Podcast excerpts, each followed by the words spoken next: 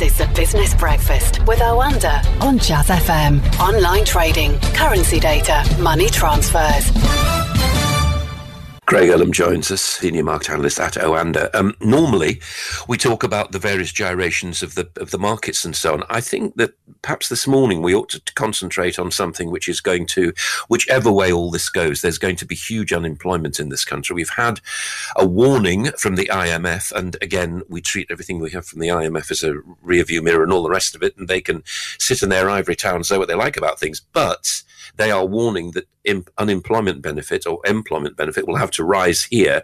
We saw 10,000 announced yesterday, and this adds to, you know, the total, doesn't it? This is going to be a big one. Are we going back to the bad old days of the 70s and the 80s? Do you think 3 million unemployed and all the rest? I'm not sure we're necessarily going back that far, but I, I do think we are going to see a huge spike in unemployment.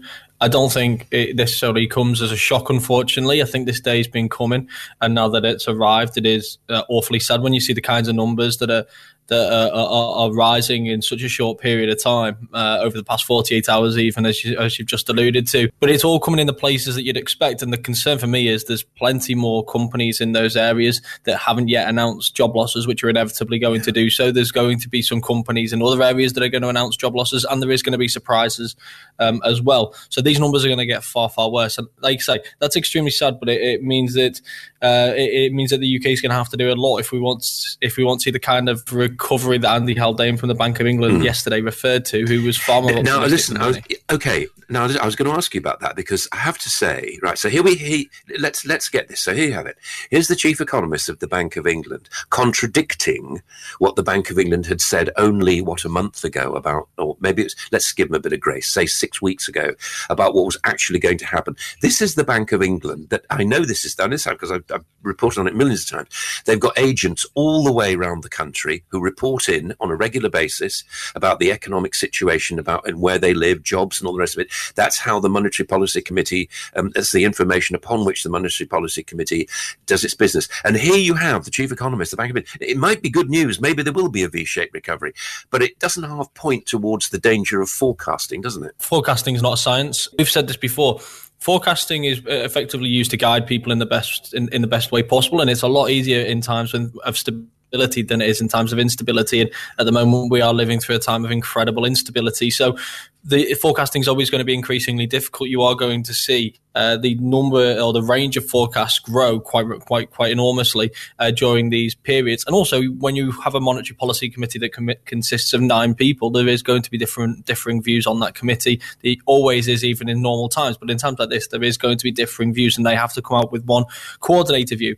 But it's not there to it's not there to be designed to be an exact science. It's there to to be guidance and nothing more. And I think sometimes we can latch too hard onto these uh, onto these things. And I think the other thing that we have to stress is that every central bank's uh, and every uh, body's views on what the next six months, twelve months are going to look like is evolving every day, let alone every month. Mm-hmm. We've seen the IMF only last week dramatically revised down its uh, forecast for growth from uh, a couple of months ago from 3% minus 3% to minus 4.9% and that will be revised again so these things are going to change quite dramatically because let's face it, the situation has been revised dramatically. If we take ourselves back two months to how we were talking about this coronavirus, I'm sure it would sound very different to how it sounds now, and it's the same for them as well.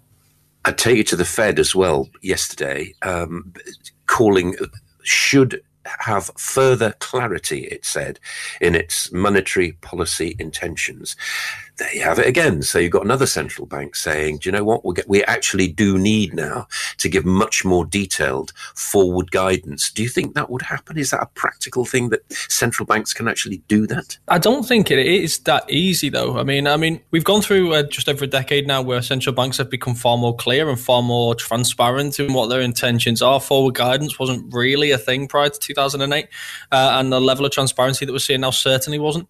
So, um, and there's plenty of people who would argue that all this additional transparency hasn't just been unnecessary, but in t- in many ways has been quite harmful to the markets because it effectively tell it effectively tells investors what they should be doing uh, and how they should be responding. So I think there, there is there is an argument that we don't necessarily need more transparency, that we don't need more guidance because ultimately that leads to this this this perception that we're being misled, and this leads to people questioning what the actual what, what the actual benefit of this guidance is. You're asking people to forward uh, to to, to, to offer predictions into an extremely uncertain future, and if people are taking taking these predictions far too seriously, then that is in itself is an argument against uh, all this additional transparency. Because, like I say, these forecasts are being based on all the information to hand, all the experience that these policymakers have, and then they're forming judgments on what they believe will happen.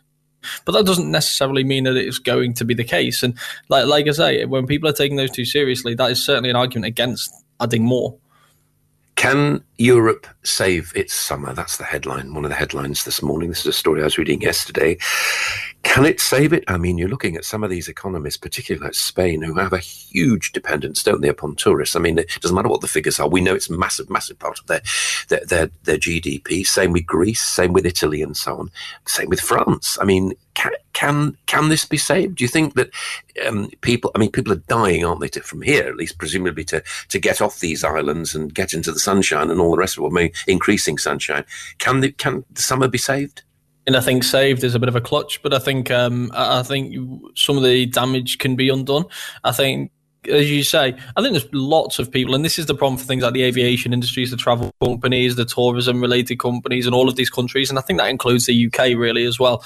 The problem with them is there is a lot of people who are desperate to get out of this country and go somewhere else and have a break from all of the chaos and sit on a beach and read a book and have a bit of a good time. But there's also a lot of people who don't and who aren't ready for, to do that. So I think what we can see is if we do see um, a, a number of these commutes, um, a number of these uh, options open up, and we do see many of these places reopen, I do think that some of them may just get enough business in order to kind of see themselves through to the end of the year and start to plan for next and hope they're not looking at a repeat of this. Whether it's keeping everything closed uh, for another year, then we they, they so may not be so in, in other words, what, what you're saying is whatever happens will just be a bit of a bandage, really, until the end of the year, and then a replanning, maybe a restructuring. I think there's a lot of companies around the world right now who are lo- who are applying many bandages, and yeah, I think this would be just another one, and like say, hopefully enough of a bandage to stop many of these just adding to the grim numbers that we're seeing around the world. And finally, finally, we're going to get the US payroll numbers, the, the weekly ones today. All the indications are there's going to be quite a, a rise in those. Again, that are they painting a false picture of what's actually happening in the United States? And just for our listeners who wonder why on earth we talk about the United States, what just happens to be the largest economy in the world it's the largest economy in the world. If the United States falls into a recession, many of us will inevitably follow, whether we like it or not. Mm. So, yeah, well, that's why we follow this so very closely. The numbers, they're, they're interesting, uh, but they haven't really been getting the full attention of the markets, and there's a good reason for that. You look at the ADP number yesterday, that seems as a kind of uh, a, a look ahead to the NFP. It's driven by an AD, by a private payroll company, ADP and they they announced that there was 2.3 million new jobs this month, but last month's figure was revised up from uh, minus 2.7 million up to 3 million. That, that's almost a 6 million uh, revision. That's ridiculous when you're looking at a normal job growth is around 200,000.